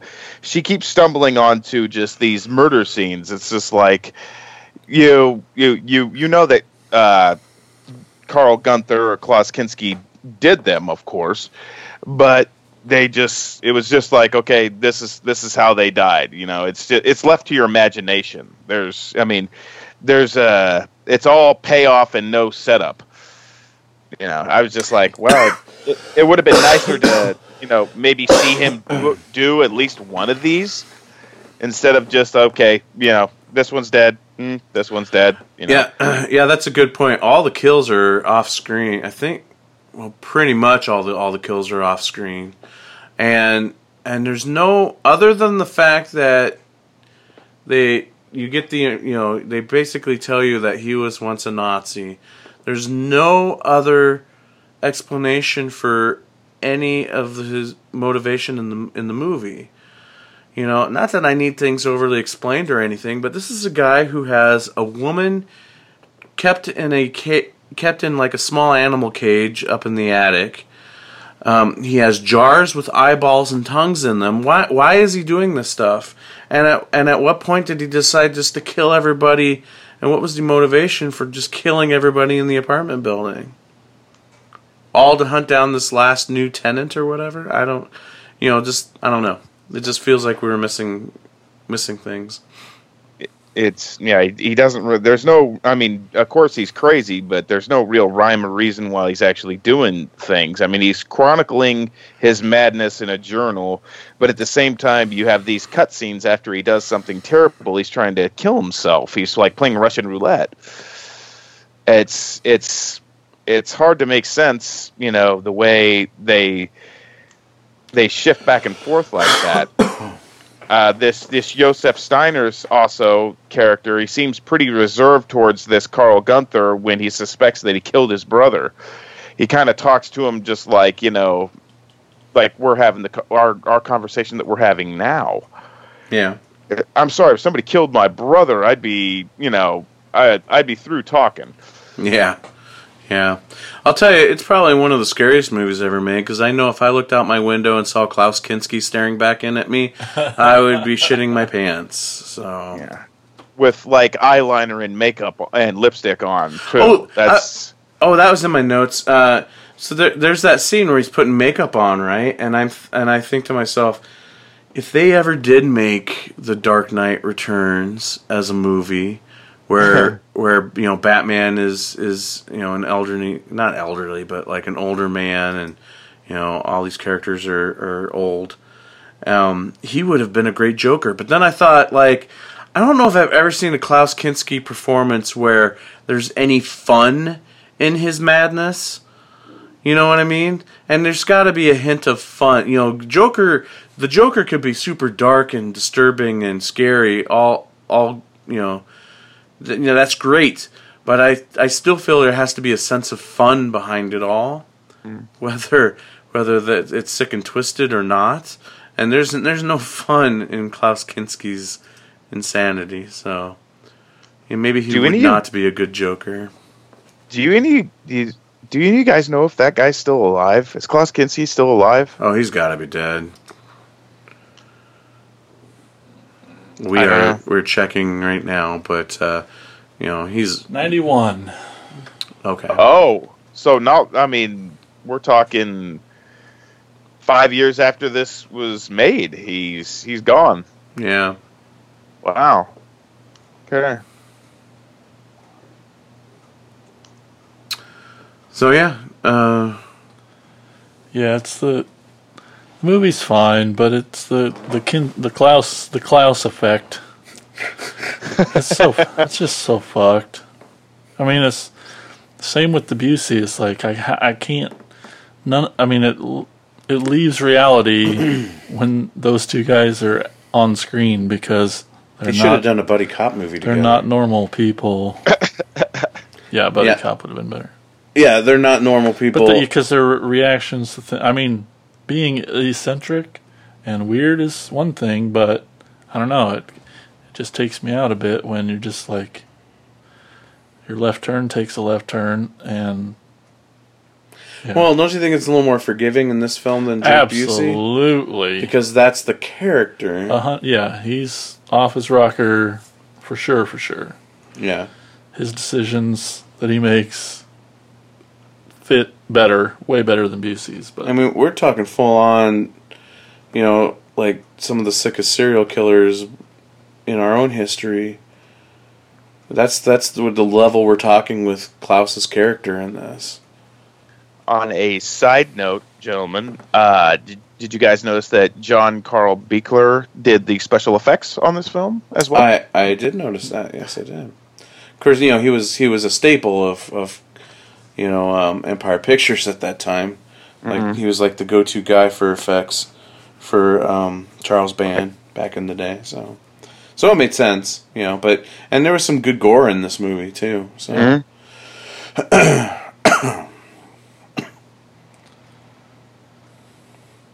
yeah, So is that it? That, that that's it for crawl space. yep. All right, fair enough. Uh, how about some honorable mentions? What other movies do you you guys think of when it comes to uh, um, unwanted people in your home? people under the stairs. Yep, that's one Right. that springs to mind for sure. Yeah, I, well, I, I, I'm having trouble here because I don't want to confuse um, unwanted guests between uh, home invasions. You know, because that's like that to me. That's different. You know, because I mean, if you don't, Yeah. you know, you don't know that somebody's actually there and and watching you.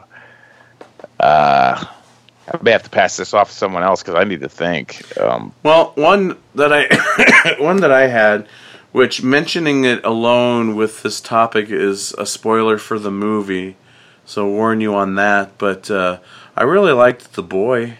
Yep, Yeah, that's on there because it, it's it's kind of like uh, the other one or like Housebound. It starts as a ghost movie and yeah, ends up not so much, but and it ends up being you know. and it's a pretty good movie. yeah, I I really liked it. Yeah.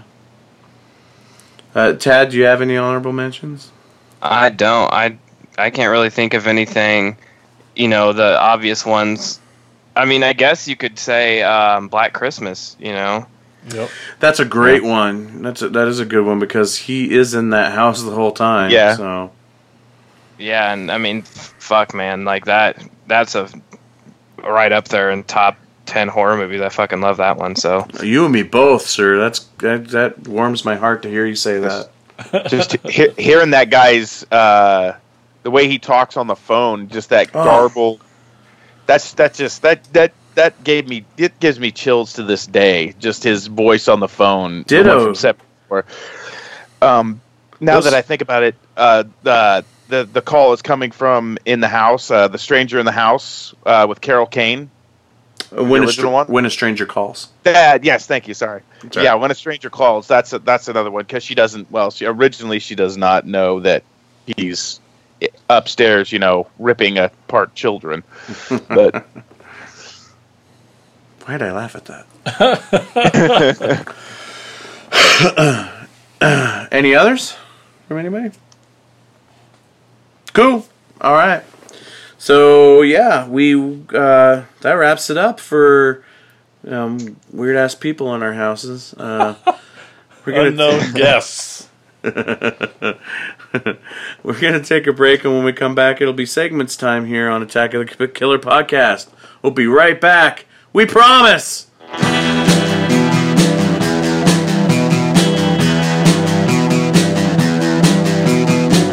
You're listening to the Prescribed Films Podcast Network, home to hundreds of hours of free podcast entertainment. The shows on this network all have a common goal providing you with the best discussions about movies and other forms of entertainment media. The PFPN hopes to fill your earholes with audio joy. Visit our website with links to all the other amazing shows at www.thepfpn.com. Thanks for listening.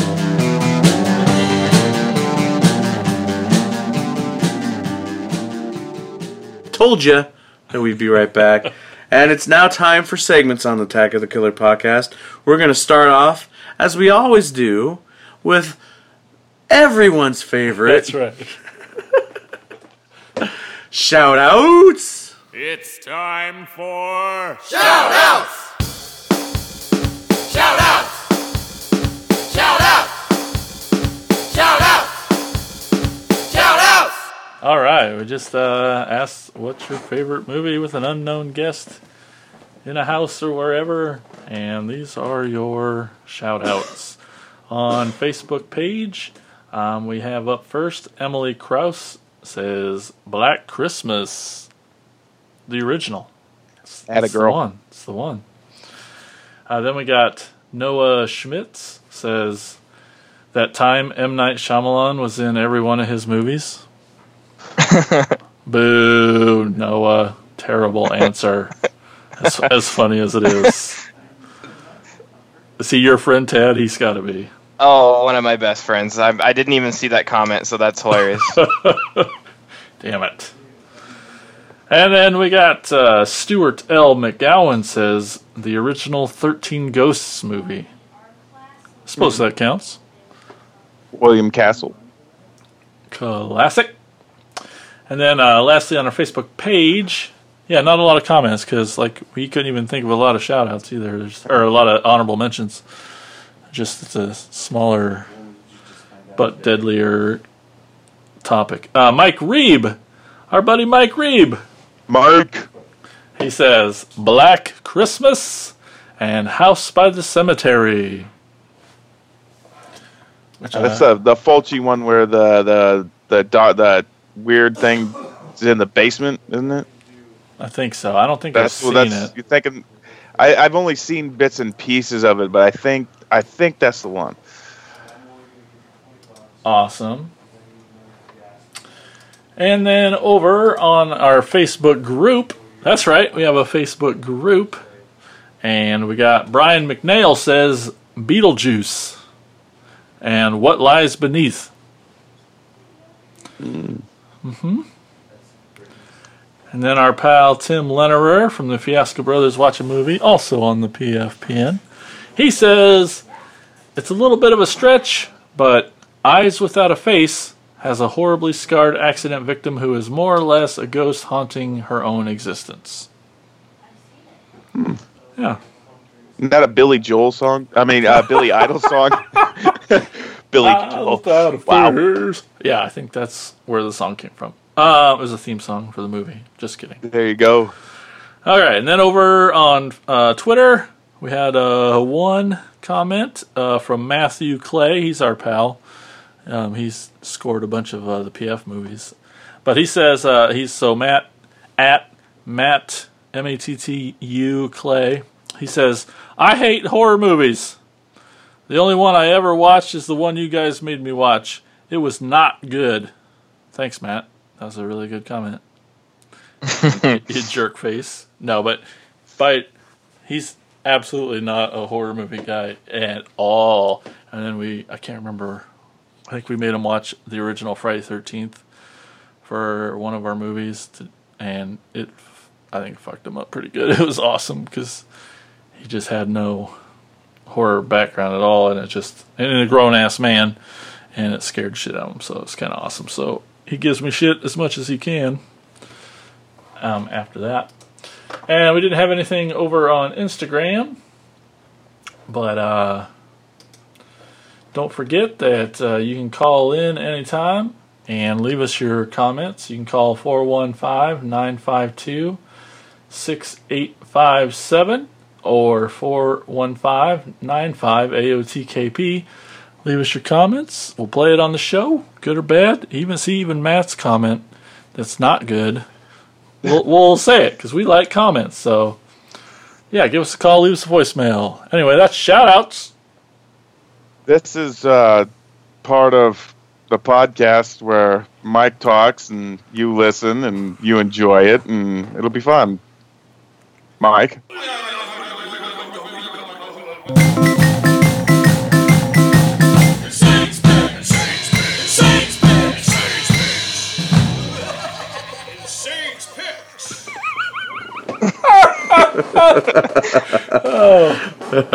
Thank you for that uh, intro. All right, so for the Saints picks, which is the name I- of the segment, by the way.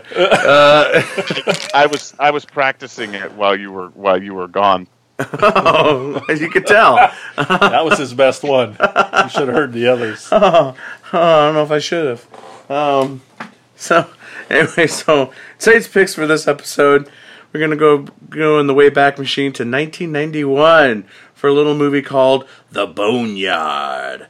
That's right. Uh, I just recently, amazingly, I've always, I've, I've never seen this movie until I just recently found uh, the Blu-ray release of it, and I know it, it just got a new Blu-ray release. I think from I want to say Shout Factory. I don't know if that's right. Um, and I had it in my uh, Amazon queue forever, but I found the original like a Code Red Blu-ray release at some secondhand store, unopened for 99 cents. So I'm like, hell yeah! I don't need the new fancy one. I'll I'll I'll settle for this. Um, and it was everything I ever thought it would be. I was I was uh, pretty happy with the movie. Now it has a ten- it, I feel it's a little bit slow starting off, which apparently is the theme of my reviews of this entire episode. um, I don't know what's going on with that. I just think every movie's slow, but this one does actually start off uh, pretty slow. It's definitely got a lot of weird tones to this movie. Uh, it gets kind of dark at some points, but yet it has some crazy, over the top comedy, like uh, reality breaking comedy in it. Um, but basically, these kids turn into these zombies. They attack this coroner's office building. Um, this like uh, like washed up, bitter psychic, and a cop, and two coroners. One played by Three's Company's Norman Fell, by the way uh, try to stop these zombie kids before they get out of the building. Um, so, um, again, it's slow because it starts off really matter of fact and is really procedural about like the coroner's building. It goes, it sets up all this expedition of the rules and of of like. Uh, you know, you can't do this in the building, and, and it's like this and that, and and the person that gives us most of this exposition is um, the only thing that really keeps that kept me going through the whole first part of the movie, and that's Phyllis Diller. Um, and honestly, she was like the one thing that made the whole first half of the movie interesting, as she plays the mean old bitch who runs the coroner's office. and but it's not your typical Phyllis, you know, like stand-up comedy Phyllis Diller. She's not wearing a wig when so, and she's got this receding hi- hairline that makes me look like a member of ZZ Top um, and uh, and and she's very out of character. Uh, she's not like doing her stip, her typical like comedy laugh and all that stuff. She's extremely deadpanned and quite the bitch in the movie. Uh, the effects are amazing. They get really batshit crazy. Where one moment Phyllis Diller's poodle turns into this monstrous were poodle and attacks everybody, and even Diller herself turns into this like monster with this bulging eyes that looks like it was designed by Big Daddy Roth. So, um, and that's what really carries the movie more than anything else is the amazing effects in it. The zombie children look cool and they're creepy as f. Um, you know, so and it's but it's just got a weird tone with some weird comedy. Just seeing, just seeing a giant poodle monster, you know that other than in Ang Lee's Hulk, you're like, what, what, what, what, am- what am I watching? So, um, so if you can find this movie, well, again, like I said, it should be easy to find because uh, um, I believe it was Shout Factory just did a nice new blue release, Blu-ray release of it.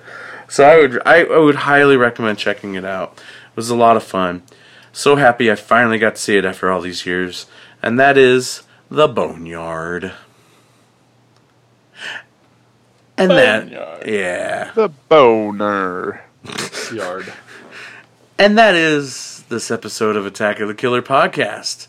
It's a good one. It's fun. Feels Yay. like feels like we breezed right through it though. Kind of. Well, I mean, the movies were short as well, so That that's the Yeah. problem. We picked some short films for this one. But our short film episode was longer than this one. Yep, that's true. That's a good point. That's weird. So, yeah, I want to thank everybody out there for listening. This is why we do it for you guys out there. I want to thank our Patreon supporters for donating to the show, supporting Thank the you, show. thank you. And uh, also thanks to Shudder for being a sponsor of the show. Thank you, And thank you. All the other amazing podcasts on the PFPN network. Check Uh, your attic. Yes, that's right. Yes. Check your attic. It's you, you laugh, but you hear these stories of like that act, of that shit actually happening. It's crazy. Well, So- yeah. I mean, there's guys. You know, there's there's have been cases of guys up in your attic. You know, just probably watching your old lady. You know, take a shower, and while they're you know pooping and peeing in a five gallon bucket up there. It's crazy. It's kind of. It's really kind of scary the more you think about it. Mm-hmm. That's right. So, so yeah. Thanks again for listening. We will see you all on the next episode of Attack of the Killer podcast. Oh no, could this be the end of? Attack of the Killer Podcast. Attack of